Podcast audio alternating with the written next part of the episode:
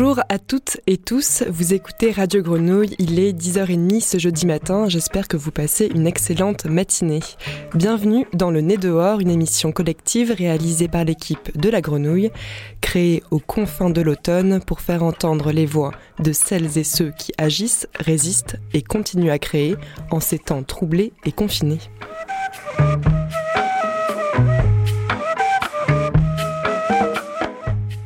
La radio est toujours, voire encore plus, un espace de création et de rencontre, et c'est donc avec un grand plaisir que nous prenons les micros ici en direct depuis notre studio. Le nez dehors, les cheveux au vent et les oreilles déployées en direction des acteurs et des actrices de la ville, des créateurs et créatrices et à l'écoute des lieux et des actions. Ce matin, on écoutera donc une danseuse intervenante en crèche, un créateur sonore en résidence à Euphonia, l'atelier studio affilié à, Grenouille, à la Grenouille, pardon, deux habitants du 3e arrondissement de Marseille, membres d'un comité d'habitants organisé, deux apprentis cuisiniers et cuisinières de la Darlamifa qui préparent des repas chauds pour les personnes en difficulté dans les quartiers du centre-ville, une nouvelle création sonore qui nous parle de l'école du futur et vous entendrez également un son de manifestation contre la loi de sécurité contre la loi de sécurité globale enregistré mardi soir dernier. Sans oublier bien sûr une programmation musicale préparée par Chloé Dexpax qui est à mes côtés. Et salut Margot. Salut Chloé. Ouais, une programmation euh, aux oreilles déployées. Toujours, on va aller vers le Japon, la Colombie, l'Australie, le Kenya, le Bénin. Et tout ça date euh, de novembre 2020. Du, du tout récent. Du tout chaud, ouais. Et ce matin, comme tous les jeudis matins, c'est Gilali à la régie.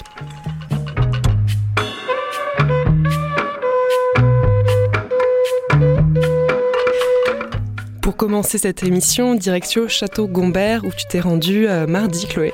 Oui, tout à fait. Je suis allée euh, à la rencontre de Laetitia Fauché, qui est danseuse euh, contemporaine et intervenante en crèche et qui se rendait au Cigalon, donc une crèche pour les 0-3 ans à Château Gombert. Et j'ai rencontré aussi Juliette, et qui est éducatrice puéricultrice.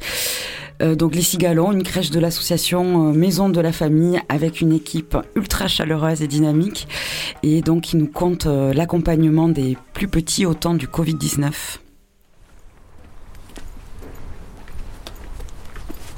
Nous allons au Cigalon.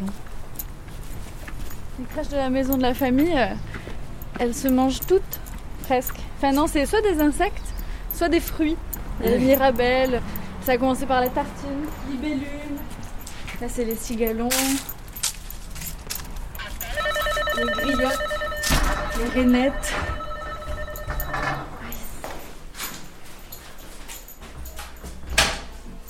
Bonjour. Bonjour. Coucou Laetitia, ça va? Ça va et vous? Ça va. Euh, je te laisse poser tes affaires comme d'hab et tout, et après je vous accompagne au bois joli. Allez, ça va. Allez, ça marche. On n'a pas besoin de parce qu'avec le Covid, tu dois pas prendre les mêmes, euh, les mêmes matériaux pédagogiques pour euh, les groupes. C'est-à-dire hein. ben, J'ai pas le droit d'utiliser les mêmes feuilles pour les groupes différents. Euh, donc j'ai fait un sac exprès pour les plus petits, pour les bébés. Bon là de toute façon on va en utiliser que quelques-uns mais je garde ça au cas où faut pouvoir s'adapter à toute situation.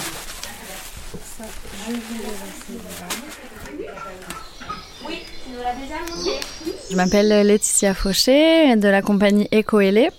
Euh, on est basé sur Marseille et euh, on développe des projets euh, d'éveil artistique au sein des structures d'accueil des, jeunes enfants dans les crèches.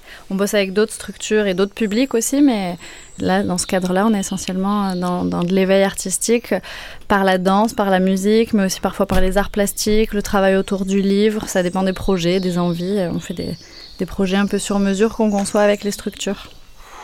Alors là, on est à la crèche des Cigalons, à Château-Gombert, euh, qui est une crèche qui fait partie de, de l'association de la Maison de la Famille. C'est nos principaux partenaires depuis des années. On aime beaucoup travailler avec eux d'ailleurs. Il y a un esprit, euh, il y a vraiment un, esprit commun et eux, pour le coup, ils ont un budget alloué euh, à l'éveil euh, à l'éveil artistique, donc à des projets divers et variés. Ils bossent pas qu'avec nous, mais ils accueillent des spectacles. Là, on avait une date euh, ici en mars, mais on ne cesse de la repousser, de spectacle, parce que c'est compliqué à mettre en place avec les normes actuelles. On peut pas réunir les groupes. Du coup, faire une représentation dans chaque salle pour chaque groupe, c'est ingérable avec le planning de la journée. Mais du coup, on joue des spectacles, on fait des accueils artistiques aussi avec les familles. Là, c'est pareil, pour l'instant, c'est en suspens. Mais par exemple, on s'installe dans le hall que tu vois là, avec un musicien, avec Pitch, on s'était installé l'an dernier. Et euh, on joue et on danse euh, pendant une heure ou deux le matin, à l'heure où ils amènent les enfants à la crèche. Donc ça fait une immersion un peu comme si tu rentrais dans un, dans un spectacle qui se, qui se joue euh, en live le matin même à la crèche. On appelle ça les accueils artistiques, c'est trop chouette.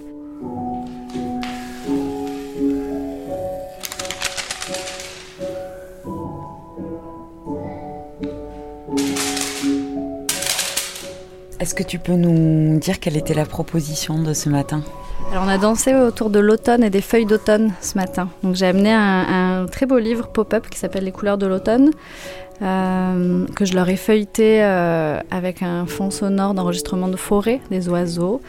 Et parce que moi ma proposition c'était de danser avec les feuilles d'automne, donc j'ai découpé des papiers craft, orange, rouge, jaune, marron, vert en gros triangle. Ça fait vraiment comme des feuilles d'automne, parce qu'on peut pas le faire avec des vraies feuilles d'automne, ça s'émiette. Après, t'en as partout, c'est un carnage. Et puis, tu peux pas rentrer n'importe quelle matière dans les crèches. Il y a des normes euh, d'hygiène, euh, genre des feuilles, c'est compliqué, quoi.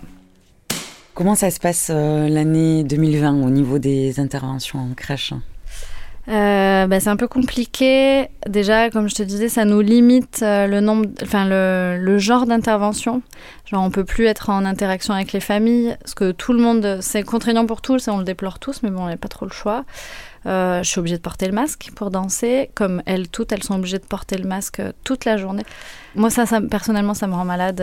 je pense que je suis pas la seule à ressentir ça, mais je suis suis pas du tout persuadée que la balance de bénéfice-risque elle soit avantageuse euh, à mettre le masque toute la journée avec des tout petits.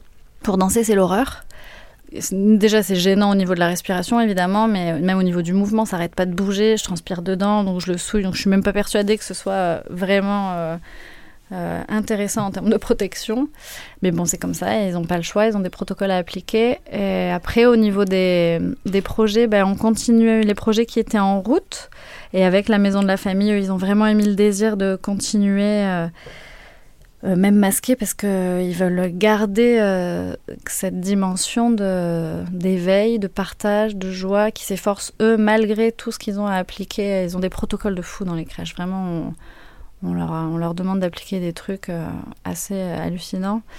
Mais par exemple, ils, doivent changer de masque à chaque fois que tu changes de section. Euh, tu dois changer de tenue. Euh, au début, il fallait déshabiller les enfants à l'entrée, les changer entièrement. Alors ça, ils sont revenus dessus, mais en juin, quand ils ont ouvert après le premier confinement, c'était mais hallucinant. Et vraiment, les équipes, elles ont, elles sont courageuses et elles ont pris cher parce que c'était ingérable en fait. De... En plus, eux, les normes d'hygiène, ils les ont de base. Euh, Covid ou pas Covid, ils lavent les jeux, ils lavent les tapis. Enfin, tu vois, il y a des machines qui tournent à tir larigot. Ils ont des produits euh, exprès, désinfectants. Tu vois, le septigel, là, je l'ai toujours vu dans les crèches, quoi. Ils n'ont pas attendu le Covid. Ils sont déjà dans des normes comme ça, mais, mais ils vont bien au-delà. Et il y, y, a la charte d'accueil du petit enfant euh, elle met en avant qu'il y, a le bien-être, euh, l'intégrité physique, euh, mais qu'il y a aussi comme besoins fondamentaux, au-delà des soins, de la nourriture et il y a la sécurité affective, il y a aussi l'éveil artistique, la relation à l'autre. Et moi, dans mon boulot, en fait, c'est par le biais de la danse, parce que c'est ce que je sais faire, mais moi, j'ai l'impression d'être plus d'être jardinière, quoi, de venir semer des graines de, des, graines d'ouverture à l'autre et au monde, parce qu'en fait, c'est plus la dimension euh, cathartique, euh, expressive et relationnelle qui m'intéresse dans la danse.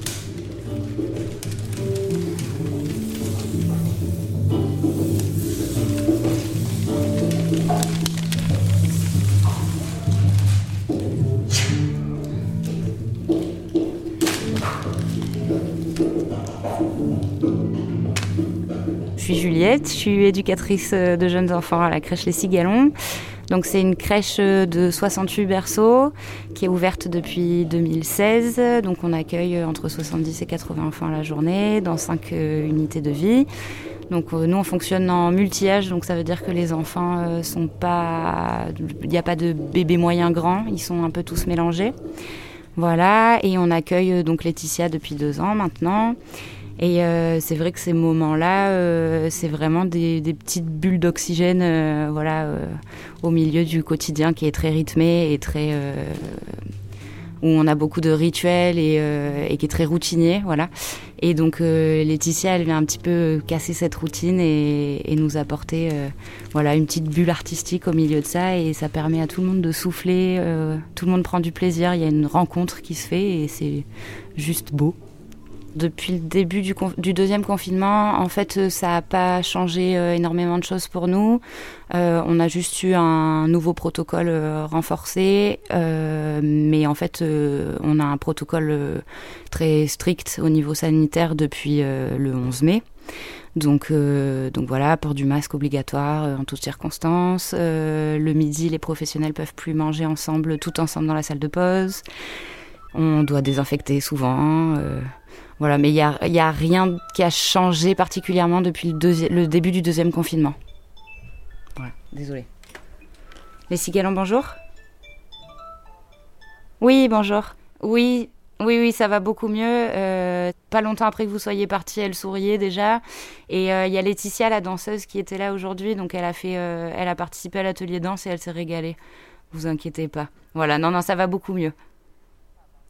Voilà, bah de rien. Bonne journée, à tout à l'heure. Au revoir. Tu veux bien nous parler du port du, du masque hein?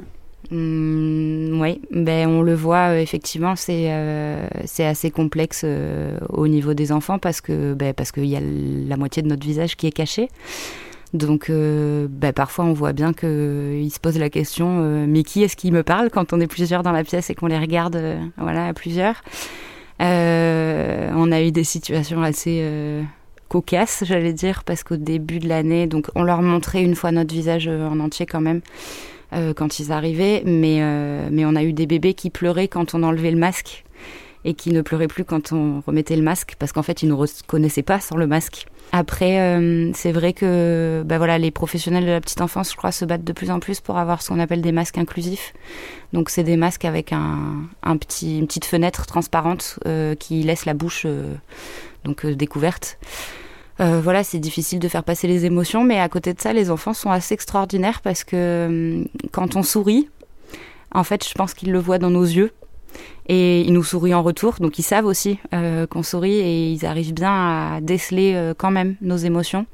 Donc euh, bah, sur le long terme, je crois que, enfin voilà, il y a assez de psychologues et de, professionnels qui disent que ça peut avoir des effets effectivement. voilà, on, on s'était dit oulala les masques, on n'avait pas encore l'habitude d'en voir autant dans la rue, tout ça. Et en fait, ils ont été assez extraordinaires tout de suite. Ils sont ils sont venus, ils n'ont pas spécialement eu peur euh, de nous avec les masques, euh, tout ça. Ça, ça a été euh, bah, un grand étonnement de notre part. Mais non, non, c'était assez, serein. Puis on essaye de garder les, les distances de sécurité. Voilà, on applique tous ces fameux gestes barrières là. Donc effectivement, on a dû mettre en place un marquage au sol. les parents attendent donc à plus d'un mètre de distance les uns des autres et ils rentrent chacun leur tour dans l'unité de vie pour aller récupérer leur enfant. Effectivement, alors c'est pas toujours euh, facile à mettre en place. Il y a un sens de circulation aussi pour que les parents ne se croisent pas. Voilà, ça n'a pas forcément été évident à mettre en place, mais maintenant je crois que c'est assez euh, suivi de tous. Euh. voilà, adultes comme enfants, tout le monde a pris un peu l'habitude de ces, de, ces, de ces mesures au quotidien, partout, donc voilà, à la crèche comme ailleurs. Voilà, ça se passe comme ça aussi. Après, euh, dans les unités, il n'y a absolument pas de marquage au sol. Euh, dans la cour, euh, les enfants, il n'y a pas de marquage au sol. C'est juste qu'on ne mélange pas les enfants des différents groupes. Donc, on a des séparations physiques dans la cour, par exemple, mais voilà, les enfants, il n'y a, de, a pas de marquage au sol pour eux. Puis voilà, on a la chance de pouvoir toujours accueillir nos intervenants extérieurs. voilà, et ça, c'est c'est vraiment juste euh, génial parce que, parce que ça apporte autre chose, parce que, parce que ça fait du bien à tout le monde, aux professionnels comme aux enfants. Et que ben, l'art et la culture, je crois que c'est quand même euh, très très important, l'ouverture sur le monde, euh, à inculquer à des si petits. Voilà. Parce que c'est les adultes de demain, donc c'est bien de pouvoir commencer de la crèche.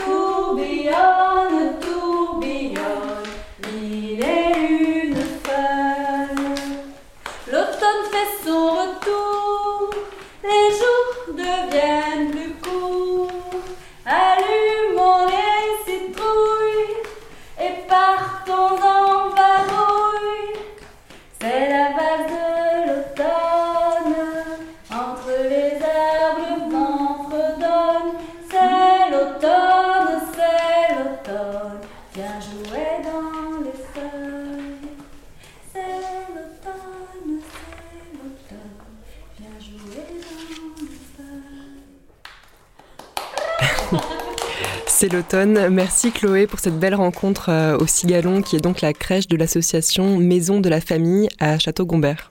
Oui, et merci euh, beaucoup à, Laetitia qu'on vient d'entendre euh, chanter de la compagnie Eco Elé et pouvez voir les, activités de la compagnie qui fait des interventions bah, dans différentes structures, crèches, écoles.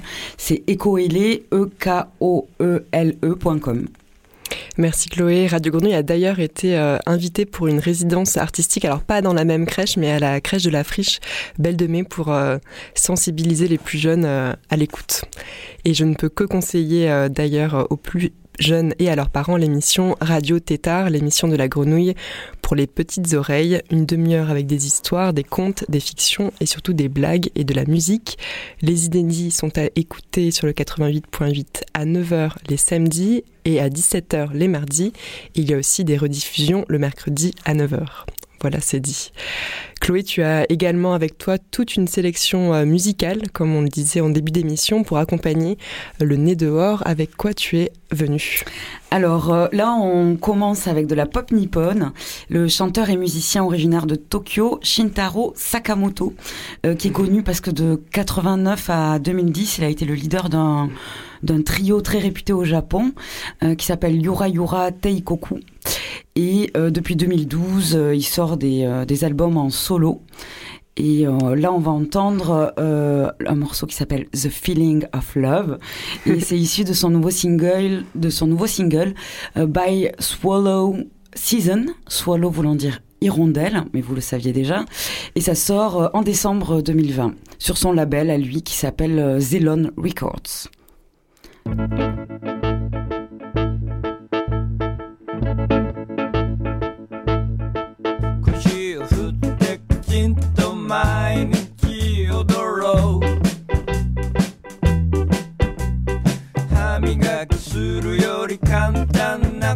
さ。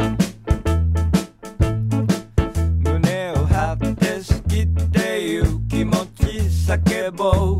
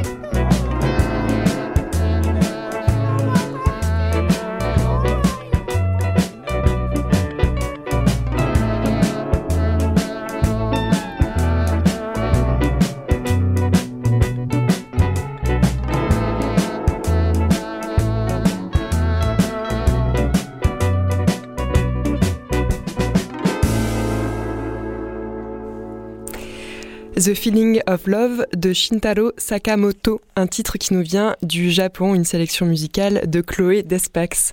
Il est 10h53 sur Radio Grenouille, vous écoutez Le Nez dehors et je laisse le micro à Jean-Baptiste Imbert, mon collègue, pour un échange avec Emmanuel Vigier. Merci beaucoup, cher collègue Margot Artel. Alors je mets tout de suite mon téléphone sur avion puisque nous sommes en studio et nous sommes en studio avec Emmanuel Vigier car nous recevons ce documentariste. Alors, je, te laisserai te présenter, ouais, documentariste, tu fais la moue. Je laisserai te présenter ah ta, ta, on va dire comment tu peux te définir et définir ta pratique, puisque tu as aussi une pratique de vidéaste et, euh, et tu es un, artiste aussi multifacette. Mais donc, on te reçoit pour un travail sonore, pour un documentaire mhm. euh, qui s'appelle 9h20 Divorce. Mhm.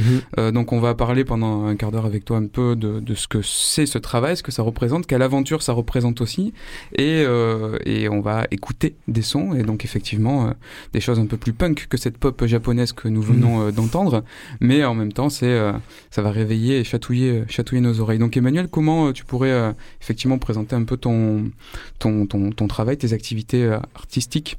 Et qu'est-ce qui t'a mené jusqu'à ce travail? Bonjour, bonjour déjà. Euh, bah, documentariste, c'est un, mot qui me va bien. Vidéaste aussi. disons que je travaille des objets documentaires. C'est plutôt le terme que j'utilise désormais. C'est-à-dire que s'il y a quelques années, je travaillais plutôt sur des films linéaires, je travaille aujourd'hui sur des objets dont je ne connais pas tout à fait la forme au début du travail. Et au fil du temps, euh, ils prennent forme, comme euh, cet objet dont je vais vous parler ce matin. Oui, parce que tu as pu travailler aussi des objets euh, donc sur le web. Il y a aussi une pratique euh, numérique dans, ton, euh, dans ton passif, on pourrait dire. Ouais, tout à fait. Et, et, là, typiquement, par exemple, bah, on va rentrer dans le vif du sujet. Euh, c'est une histoire maintenant qui date de d'il y a deux ans, quelque chose comme ça. À l'été 2018.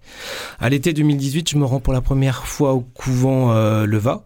Et au sortir du couvent Leva, il y avait un certain nombre de bouquins euh, qui étaient là sur le trottoir, qui étaient dont on pouvait se saisir. Et... Parce que le couvent Leva étant un couvent qui est dans le quartier de la Belle de Mai et qui a été euh, récemment en fait, euh, enfin transformé en un lieu temporaire culturel.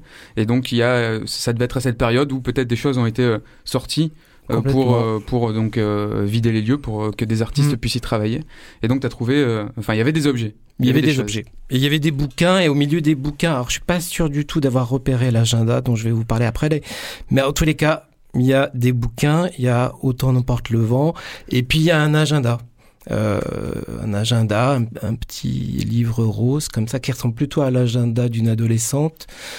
Et de cet objet mystérieux, au début, je fais pas grand chose, si ce n'est que je l'ouvre quand même très vite, je le feuillette, il y a des noms qui me sautent aux yeux. Ce sont plutôt des noms qui évoquent euh, l'univers musical. Et très vite me saute aux yeux 9h20 euh, divorce. Donc première hypothèse, euh, divorce, un label, un groupe, enfin plusieurs hypothèses, mais je voyage dans mon imaginaire comme ça plusieurs mois avec l'agenda et je ne cherche pas l'identité de la personne, de la propriétaire de l'agenda dans un premier temps.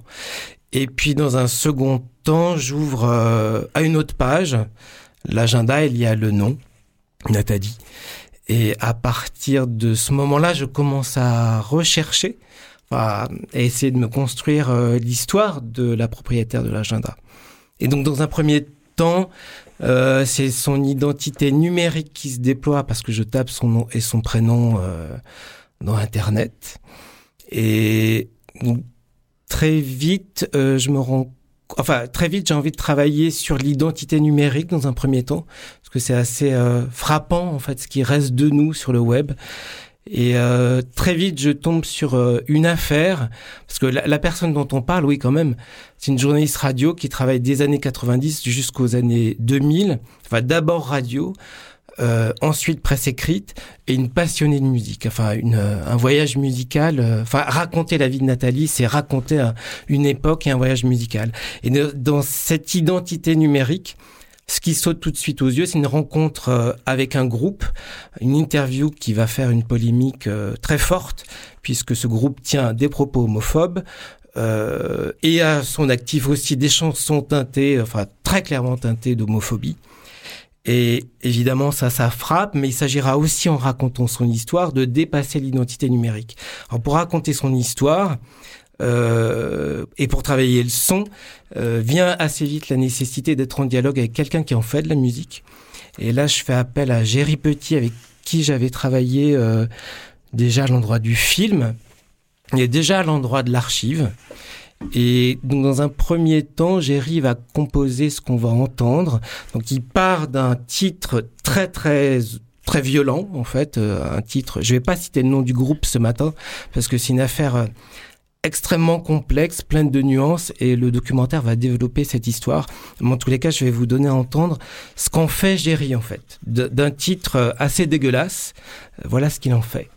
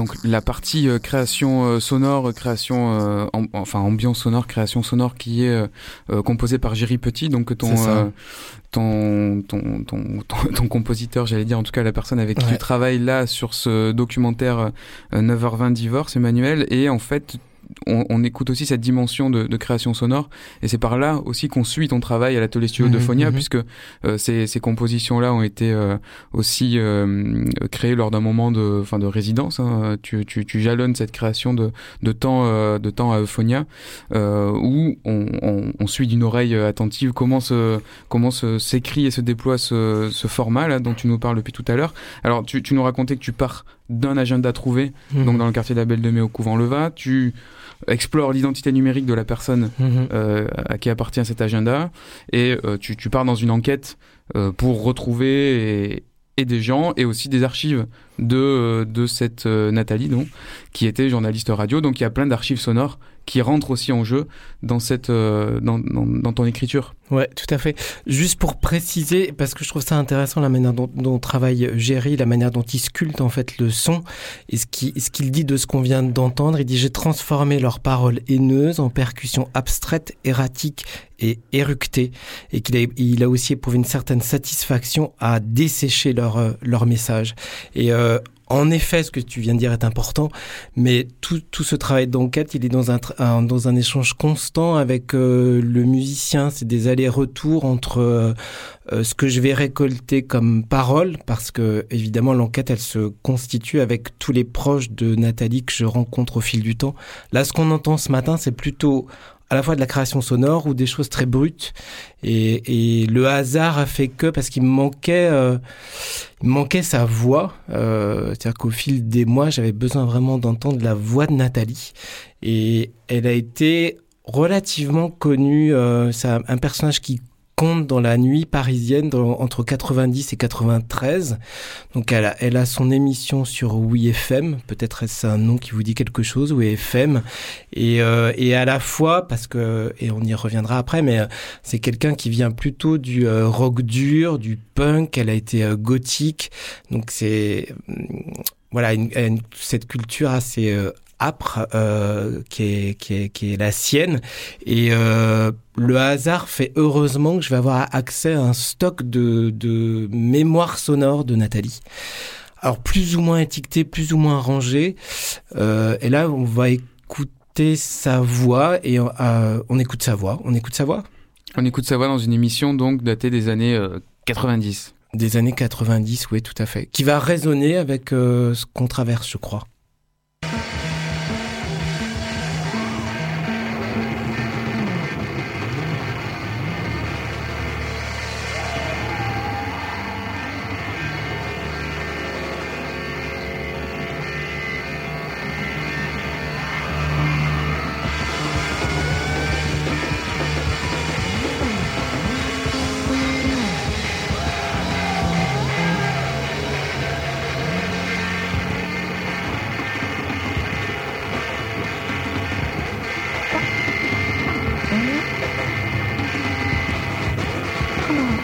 Feel Alright la reprise de l'Iguane Pop en concert bientôt à Paris avec la Mano, reprise signée The Damned dont l'ex-vampire en chef Dave Vanian serait le nouveau malfrat des Stranglers et remplaçant de Cornwell. Et juste avant de retrouver les Stranglers, quelques infos sur le Paris en flammes, place des Invalides, les voitures brûlent, les manifestants quant à eux montent sur Montparnasse et on parle même d'altercations violentes, les flics en civil tabasseraient les manifestants comme dirait Public Enemy, fight the power, yo, too many teardrops, 20h44, Stranglers.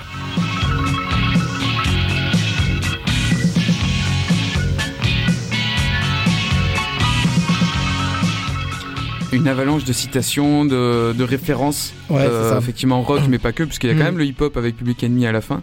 Mais donc ça, ça c'est euh, Nathalie, présentatrice radio. Ouais. Euh, on va dire, tu, tu parlais de la nuit parisienne, mais aussi de, de, de certains courants musicaux underground rock rock alternatif comme on pouvait dire à ce moment-là aussi. Et donc ça tu l'as ça tu le tu, tu es en train de l'explorer. C'est ce stock ouais. d'archives encore, c'est des cassettes, c'est essentiellement des cassettes en fait. C'est ça des cassettes analogiques. C'est essentiellement des cassettes, alors certaines étiquetées, d'autres pas. Là pour l'instant, j'ai pas réussi à savoir exactement euh, la date de ce passage-là, d'autant que The Damned, c'est un morceau des années 70. Euh, bon, bref, mais en tous les cas, c'était parce que dans son émission sur FM, alors elle, bossait avec un, ordinateur, donc une liste qui était pré-enregistrée, mais elle avait heureusement des petits moments de liberté comme ça. Mais euh, elle traverse quand même un moment de la radio super euh, fort et important, c'est-à-dire qu'on retrouve sa voix sur We FM, mais sur tout un tas de radios libres émergentes euh, des fin des années 80, début des, années 90. Et voilà. Et donc, dans, parce que là, on parlait de radio, tout à l'heure, on parlait de, de, de l'identité numérique aussi. Donc, ouais. en fait, c'est, enfin, à travers son histoire, c'est pas forcément ça le propos, et tu, tu, tu, tu, me diras ce que t'en penses, mais c'est aussi une histoire quand même du, euh, à travers peut-être ce qu'on va entendre à travers ce documentaire, mmh. une histoire de, de, enfin, des médias, ou en tout cas d'un basculement entre peut-être la radio, une certaine forme de médias, et puis aussi ce qu'après Nathalie a pu faire sur le web, et, euh, et qu'est-ce qui reste comme trace, ce qui est audible, ce que tu as aussi comme trace papier, donc l'agenda. Donc, mmh. en fait, on, dans, dans, dans, ton travail, là, il y a plusieurs formes de, d'archives et donc aussi plusieurs formes de médias de certaines époques. Euh, et, et c'est comme ça que ça va se chapitrer aussi, d'ailleurs, comment l'écriture du documentaire se passe. Je crois que tu, tu travailles aussi à partir des, de certaines pages de l'agenda, mais il y a aussi donc les rencontres, il y a aussi les archives musicales. Donc il y a, il y a tout, toute cette, euh, toutes ces données, en fait, qui rentrent euh, dans l'écriture du documentaire. Et en ce moment, tu en es où de justement ce, cette écriture-là? C'est un, portrait comme ça à plusieurs euh, entrées et euh, chaque séquence est construite autour d'une archive, qu'elle soit écrite, musicale ou sonore. Et donc je développe comme ça le portrait de cette femme qui est à un moment charnière, je crois, à la fois euh, dans, le, dans le journalisme musical, à la fois aussi euh, dans ce que devient la musique. Stéphane Hervé, que j'ai rencontré, qui est un, un, grand ami à elle, parle de crossover comme ça. Et donc il y, a, et puis c'est une histoire sociale forte aussi. C'est aussi le devenir de cette femme pigiste dans un temps euh, dans un temps rude pour euh, pour ce milieu-là et dans dans un temps rude aussi pour sa vie de femme journaliste. Je faisais référence à un fait important que je développe dans le documentaire aussi et voilà, c'est un, personnage, il me semble, très fort de, de, de, de, de l'époque euh, qu'elle a traversée.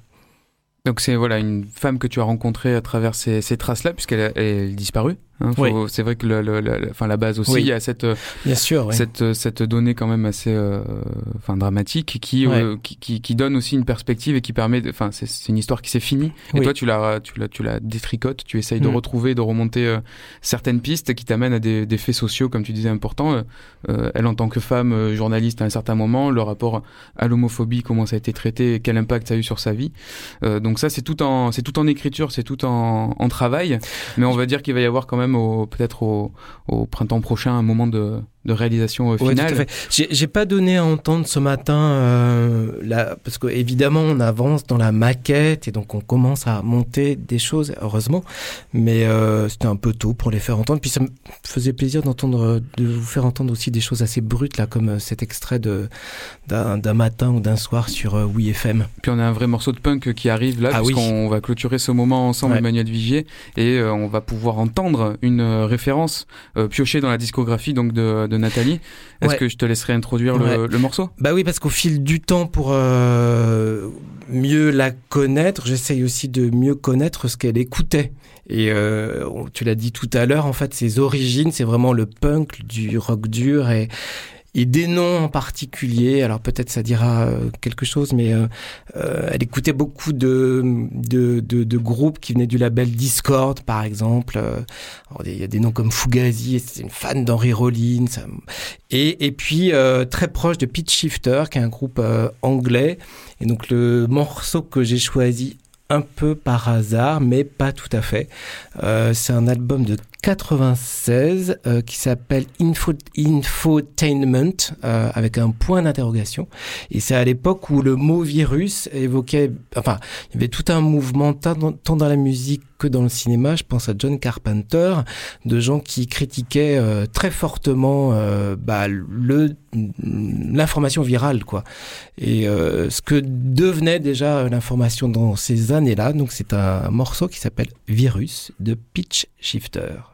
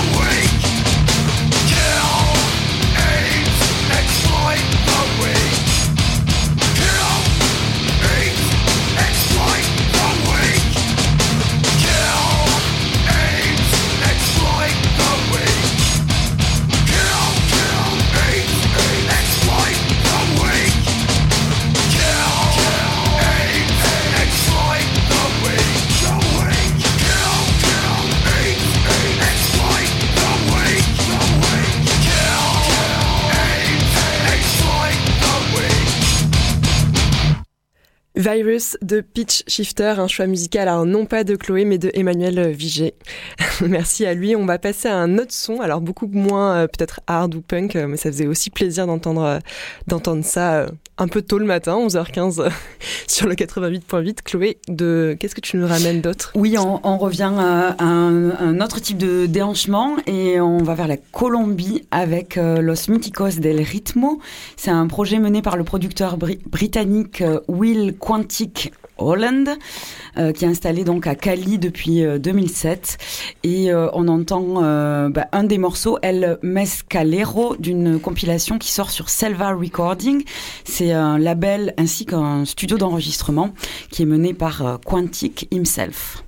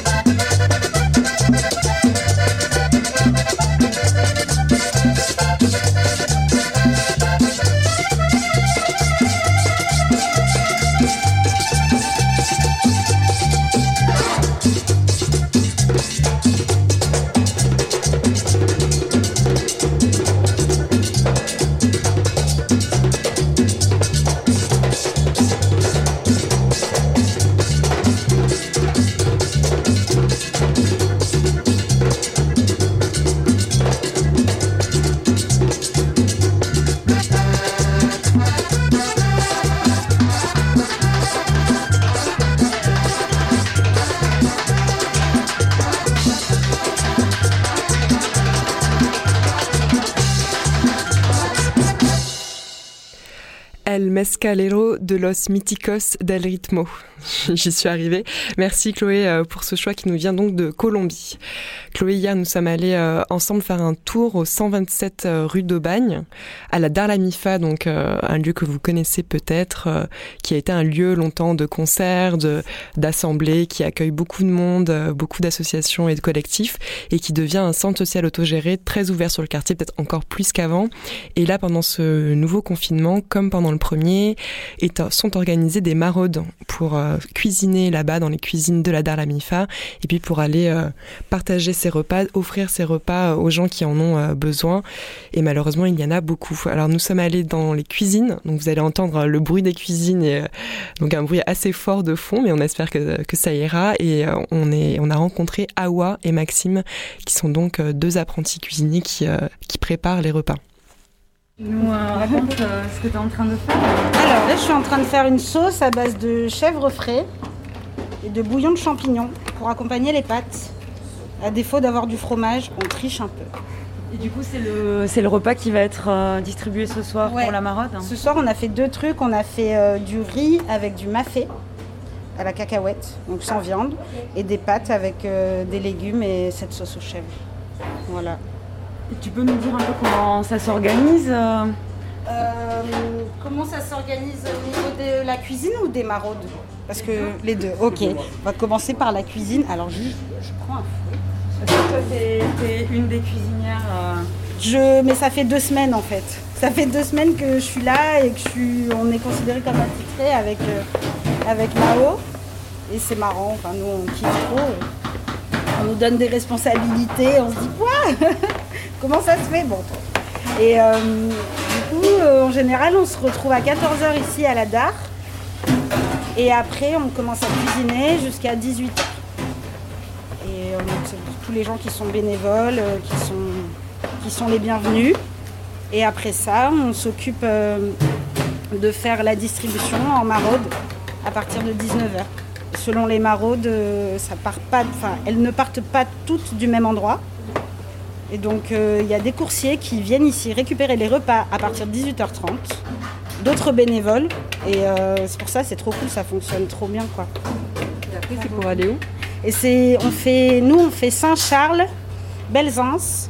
On va commencer à faire les hôtels. On va faire des colis alimentaires pour les gens qui sont précaires dans les hôtels qui ont été relogés. Il y a aussi euh, Réformé, Courjus et Vieux-Port. Du coup, on est une grosse équipe, on est une centaine de personnes. C'est assez, euh, assez ouf, je. Genre d'énergie, quoi. On est à la DAR, la MIFA, lieu associatif et alternatif, mais euh, j'avoue que je m'y connais pas trop euh, pour la DAR, donc euh, peut-être Maxime, tu as quelque chose à dire là-dessus? Où, est-ce qu'on est là?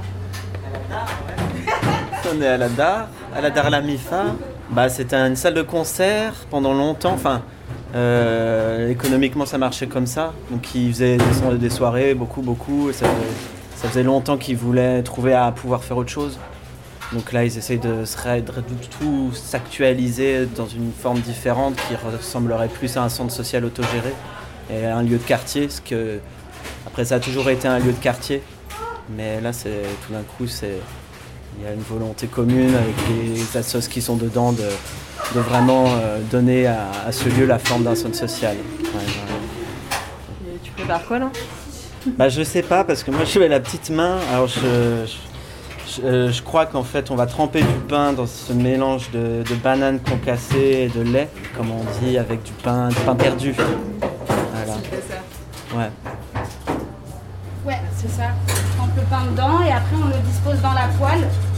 On va le mettre au four ou euh, tu sais, dans, la grande, dans le gros gastro mais qui va pas au four. Du coup, on va les mettre sur la poêle plutôt. La distribution, ça se passe en deux temps. Donc on- nous, on va à Coco Velton. On se prépare là-bas. On prépare aussi du café, du thé. Et après, on, se sent dans deux groupes, parce qu'on est beaucoup maintenant. Et on arrive à, du coup à faire une petite ronde autour de la gare de Belzins et on se retrouve après euh, sur la fin.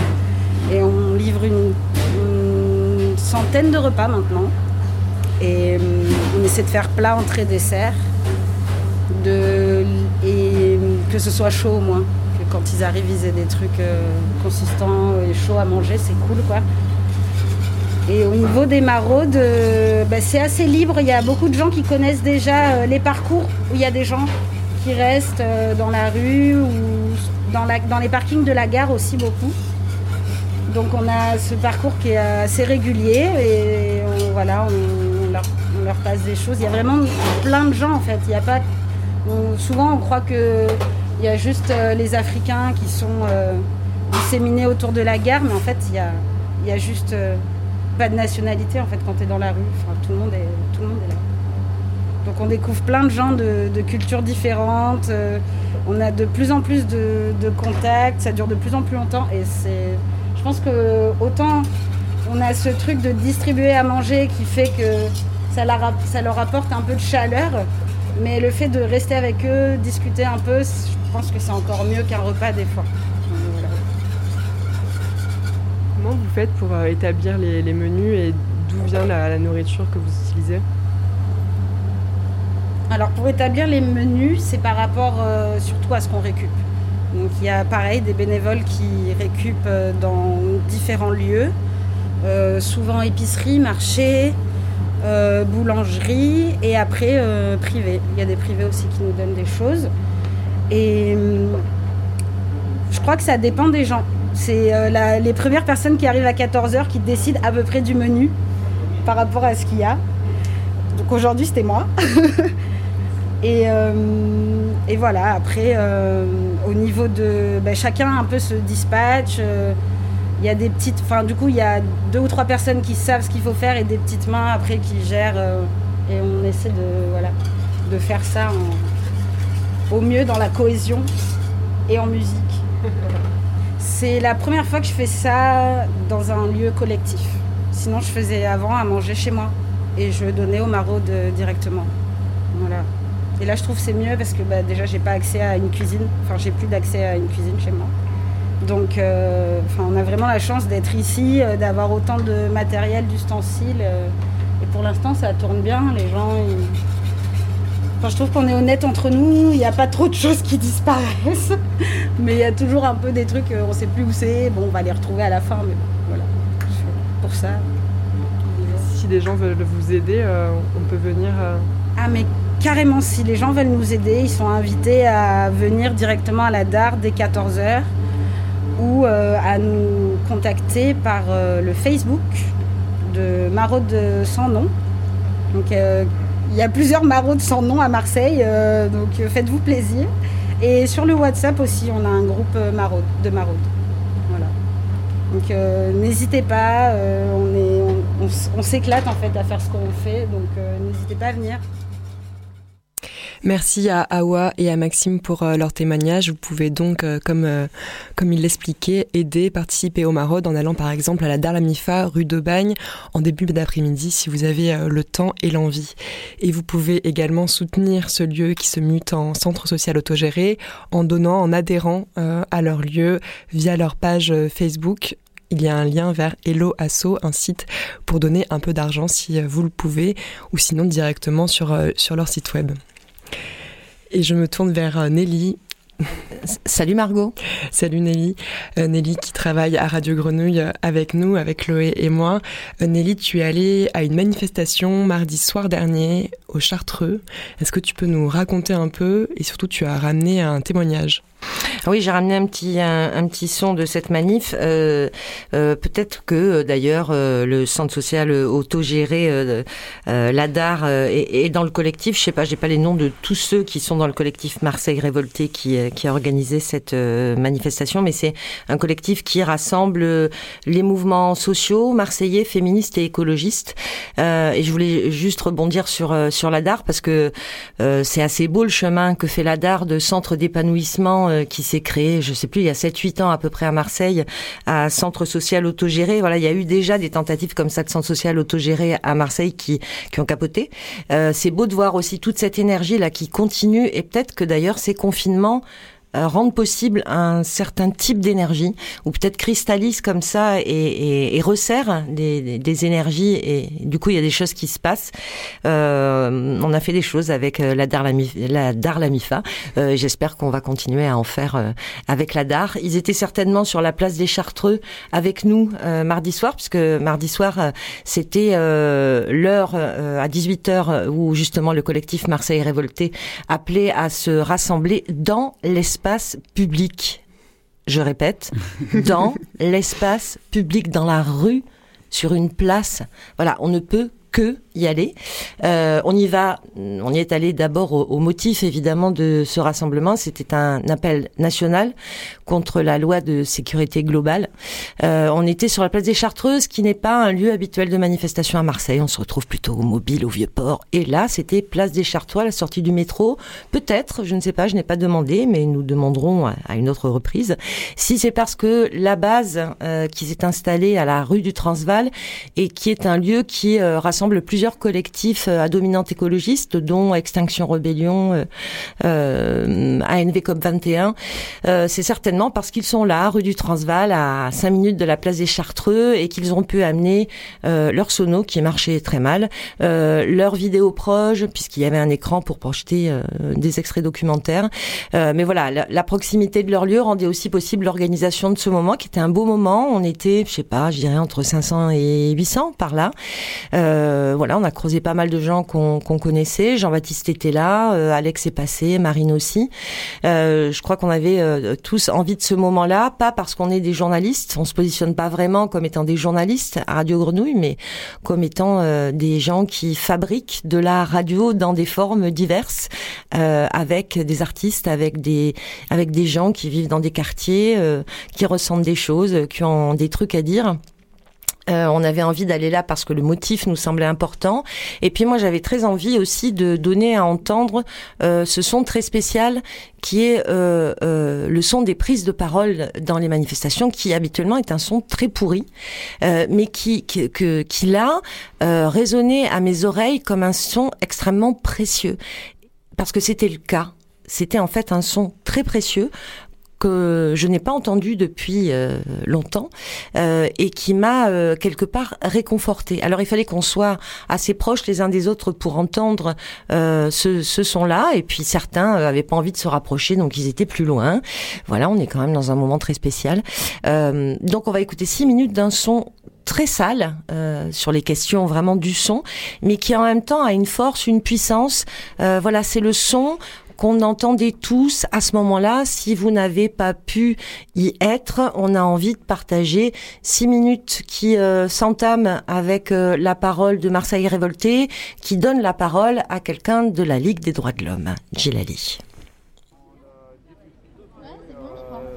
Vous pourriez vous mettre devant les, les, les, les bars On voit pas. Voilà, Donc merci d'être là, merci à Marseille Révolté d'avoir organisé euh, la manif et le rassemblement aujourd'hui. Euh, on le voit de plus en plus dans la rue, il suffit de lever nos têtes, on a de plus en plus de caméras qui fleurissent pour nous surveiller avec des algorithmes opaques derrière de traitement automatique des données. On le voit quand on va manifester, nous sommes dispersés dans la violence, nous sommes nassés, nous sommes gazés. Notre droit à la manifestation est tous les jours et dans toutes les manifs en danger. Et aujourd'hui, avec cette loi, cette proposition de loi dite sécurité globale, ce droit à manifester est vraiment mis en péril. Nous avons l'article 21 qui vise à mettre la reconnaissance faciale des manifestants en direct depuis les caméras piétons que vont porter les policiers. L'article 22 qui va légaliser les drones policiers pour la surveillance de masse. Pas seulement en manif, partout dans nos villes. L'article 24 qui vise à interdire la diffusion de l'image d'un policier identifiable. Le seul contre-pouvoir, le seul contre-pouvoir que nous avions contre cette violence policière était justement ces images que nous avions commencé à diffuser pour identifier les violences policières et pour avoir un peu, pour porter un peu notre voix au milieu de la tumulte. Nous n'aurons plus le droit de le faire. Donc merci de manifester aujourd'hui. Il faut s'opposer à cette loi. Il faut appeler les députés. Il faut se rassembler et il ne faut pas se décourager. Oui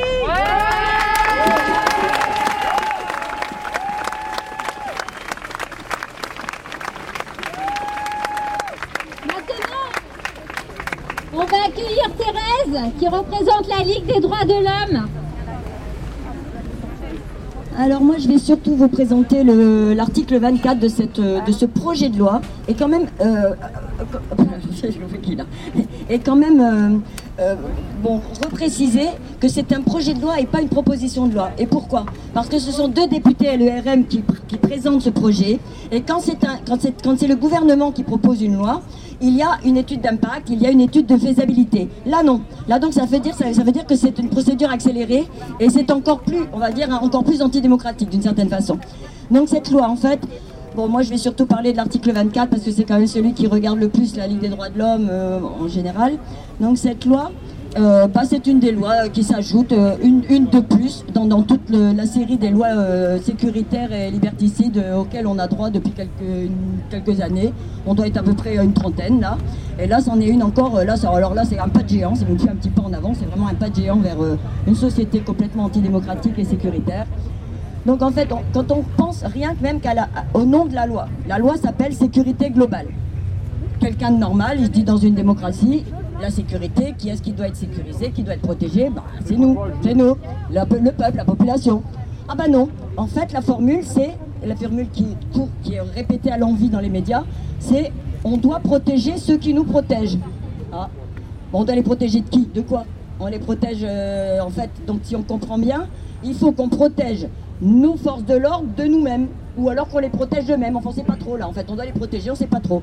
En réalité, cette loi, elle veut dire qu'on n'a même plus le droit de, contrôler, nous, nous, parce que qui, à part, il y a les journalistes, c'est leur métier, mais qui, con- qui contrôle en fait les forces de l'ordre qu'on n'aille pas nous dire que c'est les JPN, on est tous au courant qu'il y a des, milliers, des milliers, enfin peut-être milliers, peut-être pas, mais moins des dizaines et des centaines de plaintes qui ont été déposées à l'IGPN et qui n'ont jamais abouti.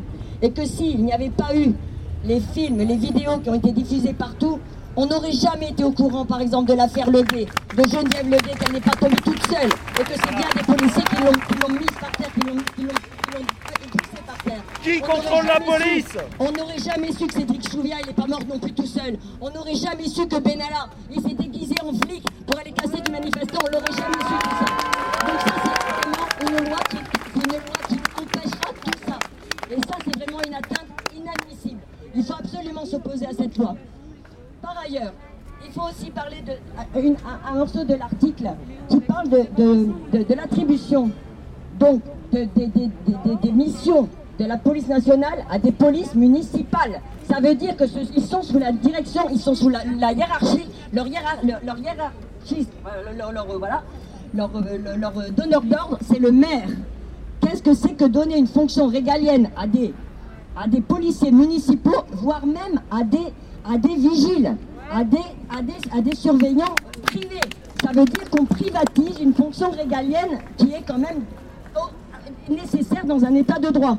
On en arrive à vraiment des, choses hallucinantes. Alors, par ailleurs, donc euh, bon, moi je voulais vous dire, bon bah si vous voulez en savoir plus, il y a bien sûr tous les, tous les textes de la Ligue des droits de l'homme. Je vous encourage aussi à regarder les vidéos du David Dufresne a fait un travail formidable. Il a fait 50 vidéos avec des personnalités de tous horizons, de, des historiens, des sociologues, des économistes, des philosophes, qui ont tous, euh, euh, qui ont tous donné leur avis sur cette loi. Et puis ben, je vais finir en, recopiant un petit peu, en trichant un petit peu.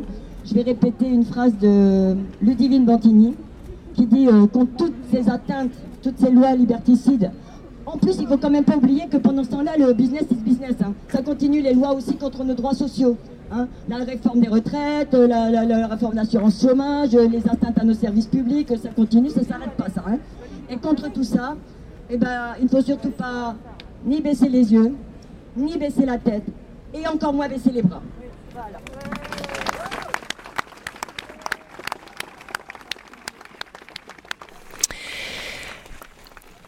Si vous n'avez pas pu euh, euh, venir assister à cette manifestation de mardi, euh, et comme il faut vraiment beaucoup râler contre euh, cette loi de sécurité globale, je vous invite euh, à me rejoindre, parce que moi j'y serai. J'espère que nous y serons tous. Samedi après-midi à 14h au Vieux-Port. C'est à nouveau Marseille euh, Révolté qui invite, et plus particulièrement les Gilets jaunes qui sont aussi dans ce collectif, puisque le mouvement des Gilets jaunes fête ses euh, deux ans. Euh, voilà, une, ma- une manière de, de dire non à cette euh, loi de sécurité globale et, et aussi de, de tirer un petit coup de chapeau à, à nos amis Gilets jaunes. Merci beaucoup Nelly. Deux invités nous ont rejoints dans le studio. Bonjour. Bonjour. Vous êtes là à l'invitation euh, de Nelly, à qui je vais euh, donc du coup laisser la parole. Allez, je leur reprends le micro alors. Valérie et Camardine, merci d'être euh, avec nous. Vous êtes des voisins, c'est pour ça qu'on vous invite. Oui. Vous êtes d'à côté de la Belle de Mai.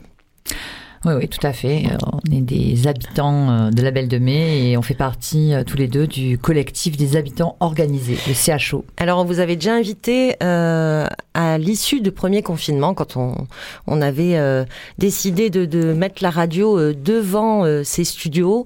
On était sur la petite placette là, et vous avez été les, premiers qu'on a invités parce qu'on voulait tout de suite, après le, premier confinement, savoir comment la Belle de Mai l'avait traversé. On le savait puisqu'on avait raconté déjà beaucoup de choses de ce que vous faisiez sur nos ondes pendant, mais on avait envie d'avoir votre parole vivante, de vous accueillir pour de vrai sur un plateau radio. Et puis voilà, on vit ce confinement un peu différemment cette fois-ci. On a décidé nous de pas fermer la radio. le studio est ouvert et vous êtes dedans aujourd'hui. Merci d'être là. comment ça va à la Belle de Mai, quartier pauvre de la ville, quartier qui a été très solidaire donc avec le CHO pendant le, premier confinement? Vous n'avez pas répondu tout à fait de la même manière. Vous ne vous y êtes pas pris de la même façon pour euh, organiser votre action solidaire dans ce confinement-là, Valérie?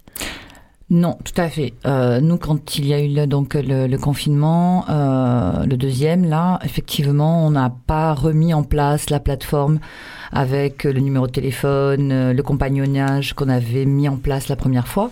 On a tous réseau de solidarité euh, par téléphone, effectivement, qui, était, qui, avait tissé quand même très fortement votre action. Oui, mais ça ne veut pas dire qu'on a continue pas à tisser justement des liens, évidemment.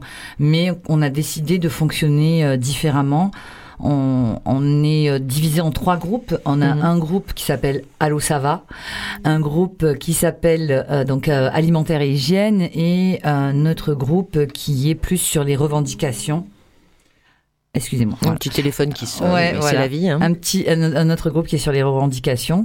donc Allo Sava justement, c'est le groupe qui, qui en fait va va prendre des nouvelles bah, des, des habitants euh, Et je crois que vous en appelez vraiment beaucoup, beaucoup.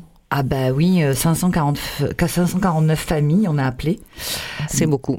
Ouais. Et d'autres, ça, et tu disais Camardine Et d'autres à découvrir jusqu'au jour d'aujourd'hui. Oui, et d'autres qui, peuvent se joindre aussi. appelle le voisin ou la voisine, mhm. directement il passe notre, numéro à sa voisine parce qu'on a, a constaté qu'au jour d'aujourd'hui, ça ne fait qu'aggraver la situation de la mhm. misère dans notre troisième arrondissement. Mhm. Et ça fait mal si on est incapable de tout venir à subvenir à leurs besoins. Mais euh, c'est, est-ce que c'est possible de subvenir euh, aux besoins de tous les habitants de la Belle de Mai? Euh, à partir justement, et je crois que c'est pas ce que vous avez envie de faire de toute façon, à partir d'un d'un comité d'habitants organisés, c'est c'est l'idée aussi d'être un espèce de de levier comme ça qui va permettre d'aller euh, euh, être plusieurs à demander des choses aussi à l'institution. Oui, c'est ça. En fait, on a décidé de ne pas faire de, de, de distribution. Mhm. Justement parce que c'est déjà c'est très chronophage et puis on n'est pas là pour ça. En fait, aussi c'est pas se mettre à la place euh, des institutions. Euh, on l'a fait dans le premier confinement, c'était l'urgence, c'était voilà. Là, euh, on a vraiment décidé de, de, porter des revendications avec mhm. d'autres collectifs, bien sûr, euh, aussi bien au niveau de la mairie que, que au niveau de la métropole, euh, en termes sur Marseille en, en, général et plus particulièrement sur la Belle de Mai pour nous. Nous, ce qu'on fait, c'est ben, le groupe Allo Sava, justement, ils ont appelé toutes les familles pour recenser les, besoins, pour voir un petit peu comment ils allaient. Et, euh, ensuite, ils nous ont fait part de ces, euh, de ces résultats. Et nous, le groupe alimentaire et hygiène, en fait, on, essaie de trouver des solutions euh, plus globales. Mhm. par exemple, avec un partenariat avec la plateforme de McDo. Mhm. Euh, de Sainte-Marthe, voir euh, nous on peut alimenter euh, la plateforme et en bénévole et en ressources alimentaires que l'on trouve. Eux, eux font des colis et ensuite peuvent les redistribuer au collectif et nous on peut redistribuer les colis, mais on peut on va pas confectionner les colis, c'est ce qu'on avait fait lors de la première, du premier confinement. C'est-à-dire mhm. qu'on était allé à la banque alimentaire, on avait pris des, des, euh, des denrées pour faire des colis, etc. Et ça, maintenant, on veut, on veut plus le faire. On essaie de trouver d'autres solutions, de, de, de, de, solliciter euh, les pouvoirs publics pour avoir aussi des, euh, des, des, tickets alimentaires. Parce qu'en fait, euh, il peut en parler, parce que lui, il, a fait, il fait partie du groupe Allo Sava, et la majorité des gens, ils ont, ils ont plutôt envie d'avoir euh, des tickets services plutôt que des colis pour pouvoir acheter ce qu'ils ont envie avec.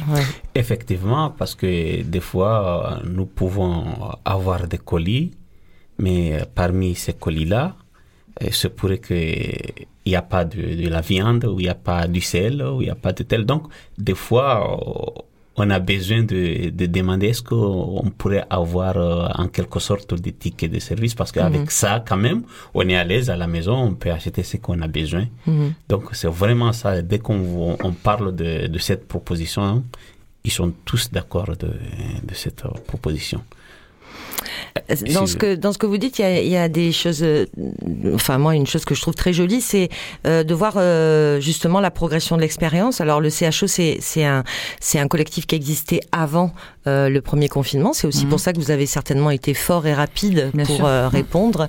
Euh, ce collectif donc continue à continuer d'exister après et euh, existe maintenant. Tu dis vous ne donnez pas les mêmes réponses que celles que vous avez données pendant le premier confinement. C'est hyper intéressant de voir comment vous cheminez. Qu'est-ce que qu'est-ce qui fait comme ça le moteur et, et comment vous vous organisez? Est-ce que vous avez une spécificité d'organisation?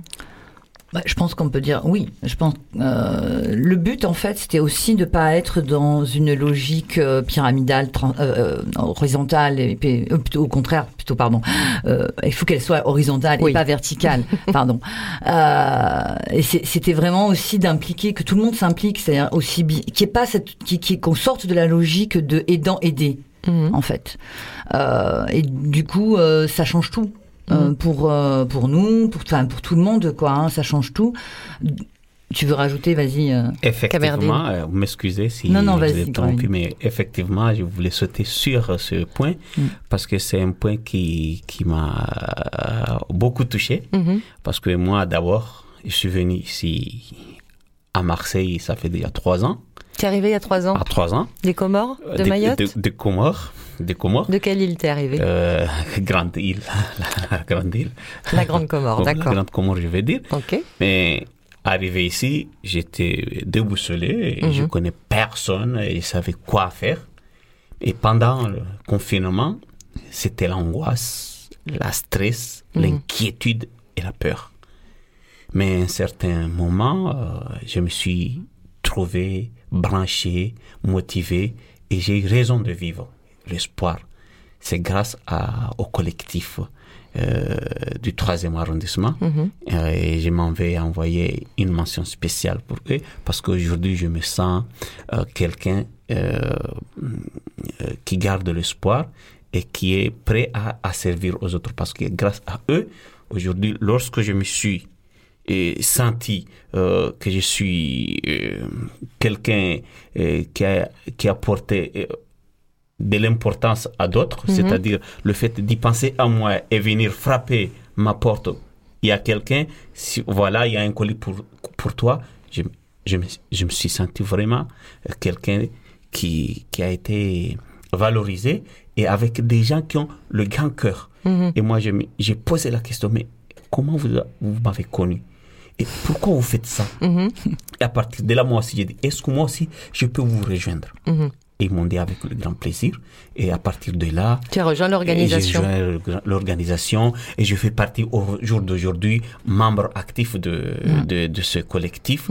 Et donc, ça, ça montre la solidarité. À la fois, ça apporte beaucoup de choses. Maintenant, le fait de rester à la maison, dans les quatre murs, euh, entre, entre, entre familles, et se regarder, vraiment, aujourd'hui, j'ai dit merci à ce collectif, aux différentes associations qui nous apportent tout ce qui est aussi de droit à, à, tout, à tout humain. Mhm. Voilà. Donc ça crée vraiment des, des, des liens particuliers entre, entre les gens. Est-ce que ça crée des liens de, de voisinage Oh là de, là. de... Ah oui. Oh là là, tu dis. une grande solidarité. Ouais.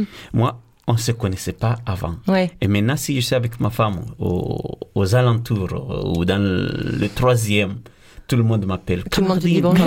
Comme- Et ça fait plaisir. Ouais. Je, je ressens vraiment euh, euh, euh, l'importance et, et je lance un vibrant appel à ceux qui n'ont pas eu la chance de nous rejoindre de venir parce Mhm. que ça fait du bien. Aujourd'hui, je connais Valoria, je connais Léna, je connais Jonas, ainsi de suite, les mamans, les, les, les enfants. On a, fait, on a créé une grande famille Mhm. très solidaire. Et ça fait plaisir si jamais on nous invite encore d'aller s'asseoir ensemble, que chacun livre ce qu'il pense, ce qu'il a comme problème et partager ensemble. Mais Chapeau à ce- est-ce que ça veut pas dire ça, habiter, en fait? Ah ben oui, pour moi, c'est on a fait vraiment communauté. Mhm. Euh, donc nous, nous, ça, nous, ça résonne. Je dis nous euh, en parlant de, de, de- du collectif artistique que, que je dirige avec euh, Fabien Aïssa. La Ça- compagnie Organon. Voilà, ça, ça, ça a vraiment fait écho à tout notre travail à partir de, de, de la commune et vraiment. Pour nous, vraiment, c'est c'est c'est c'est indispensable et c'est vital comme vraiment l'expérience de Camaradine. Je trouve que vraiment là, on a fait vraiment euh, société. Merci beaucoup à tous les deux d'être euh, venus nous rejoindre ce matin. On continuera à prendre de, de vos nouvelles. N'hésitez pas à nous faire des coucous, Ouais. euh, à nous dire si vous avez... Oui, tu Ouais, voulais je, rajouter je une petite juste, chose pratique peut-être Voilà, hein. exactement, une petite chose pratique. euh, donc il faut voir notre Facebook. Vous allez sur le Facebook de l'entraide. euh, et sinon, euh, il y a un mail qui est euh, entraide@en02.org. Donc pour les personnes qui auraient besoin de nous contacter. Euh, ils peuvent utiliser Et ce, pour ce ceux qui mail. voudraient apporter du Et pour soutien, ceux qui de voudraient apporter euh, du soutien, qui voudraient nous rejoindre, euh, voilà. Merci à tous les deux. Merci. Merci beaucoup. Merci euh, Valérie Camaredine et aussi euh, merci euh, Anélie. Il est 11h50, on va bientôt se quitter pour finir cette émission Le Nez dehors, la, troisième émission du Nez dehors. Avec Loé, on aimerait vous proposer d'écouter une pièce sonore qui s'appelle L'école du futur de Clémence Fermé, réalisée à l'occasion de la centrale nantaise du samedi 7 novembre 2020. Peut-être un tout petit mot sur ce que c'est la centrale, Chloé?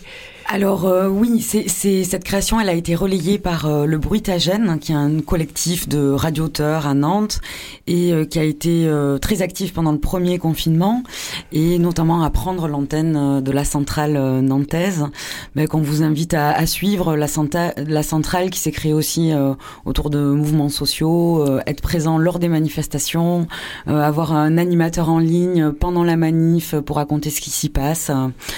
Et euh, donc là, on écoute euh, cette pièce, euh, l'école du futur. Et je vous invite à aller sur le site d'Utopie Sonore, aussi Utopie au singulier, utopiesonore.com, où il y a d'autres créations bah, autour de sujets politiques ou sociaux liés au confinement. Et ici, au reconfinement, on pénètre dans l'école du futur.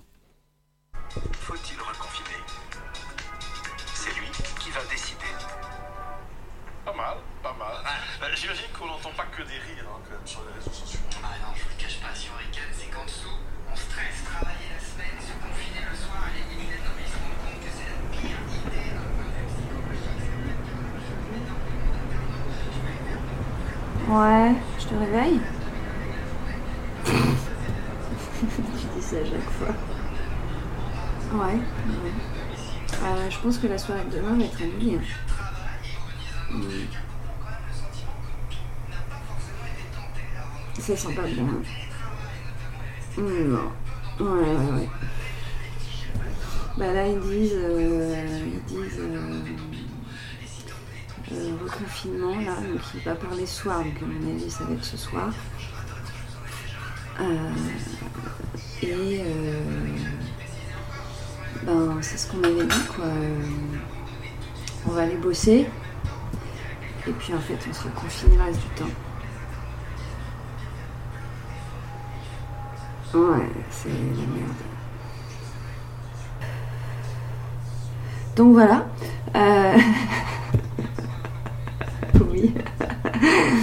Mais euh, je me disais que du coup on pouvait euh, boire des bières ce soir en écoutant Macron. Après on pourra acheter les bouteilles, euh, pas sur l'ordi, hein, mais dehors. Et, hum, hum, hum. On pourra brûler une poubelle dans le quartier. La lucidité demande d'admettre que cela ne suffit pas, cela ne suffit plus. Alors quelle est à cette heure la situation de notre épidémie? Le virus circule en France à une vitesse que même les prévisions les plus pessimistes n'avaient pas anticipée. Le nombre de contaminations rapportées à la population a doublé en moins de deux semaines. Hier, 527 de nos compatriotes ont décédé du Covid. Lundi de novembre, 6h45, Pyramide. J'ai dormi une heure. Des agents de la ville nettoient les trottoirs. Je bois mon café dans la thermos rose que Suzy m'a offert. Le bus a du retard. Avec les élèves qui attendent avec moi, on a le même espoir.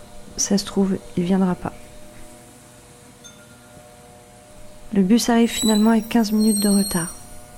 Sur le trajet, j'écoute un interview de Foucault, l'érotisation du savoir. Ça a un sens d'apprendre quelque chose comme ça. C'est que euh, le savoir est tout de même profondément lié au plaisir. Enfin, qu'il y a.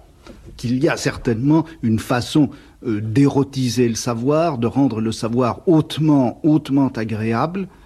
Euh, et ça que l'enseignement ne soit pas capable même de révéler cela, que l'enseignement est presque pour fonction de montrer combien le savoir est déplaisant, triste, gris, peu érotique, euh, moi je trouve que c'est un tour de force. Mais ce tour de force, il a certainement sa raison d'être. Il faudrait savoir pourquoi est-ce que notre société a tellement d'intérêt à montrer que le savoir est triste. 8h15. Je suis en retard. 8h17. Salle des professeurs. Une collègue s'effondre.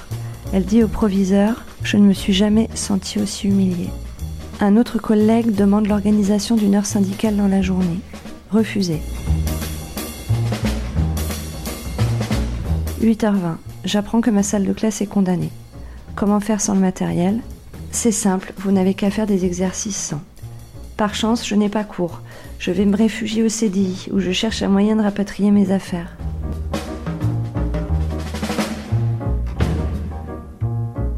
10 heures, c'est la pause. Le collègue de PS n'a plus accès au gymnase. Arrêté préfectoral.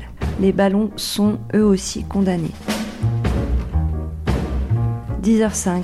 J'apprends qu'il faudra signaler chaque élève qui ne se soumettrait pas à la minute de silence. Une liste sera transmise au rectorat. Les élèves seront sanctionnés. Personne ne réagit. Je me sens seule au monde.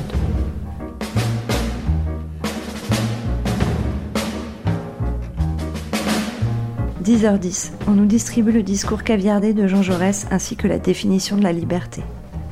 10h15. J'accompagne une collègue qui ne se sent pas de gérer seule l'hommage avec les élèves. 10h30. Ma collègue, dans l'émotion, définit le concept de liberté par le travail. 10h40. Personne n'a l'air de savoir qui est Jean Jaurès. 10h50. Les élèves entament la lecture du texte caviardé. 11h. Silence. C'est long. 11h02. Les élèves avouent ne pas vraiment savoir pourquoi. Ça fait 3 heures qu'on leur parle de liberté. Eux, ce qu'ils veulent, c'est être confinés chez eux.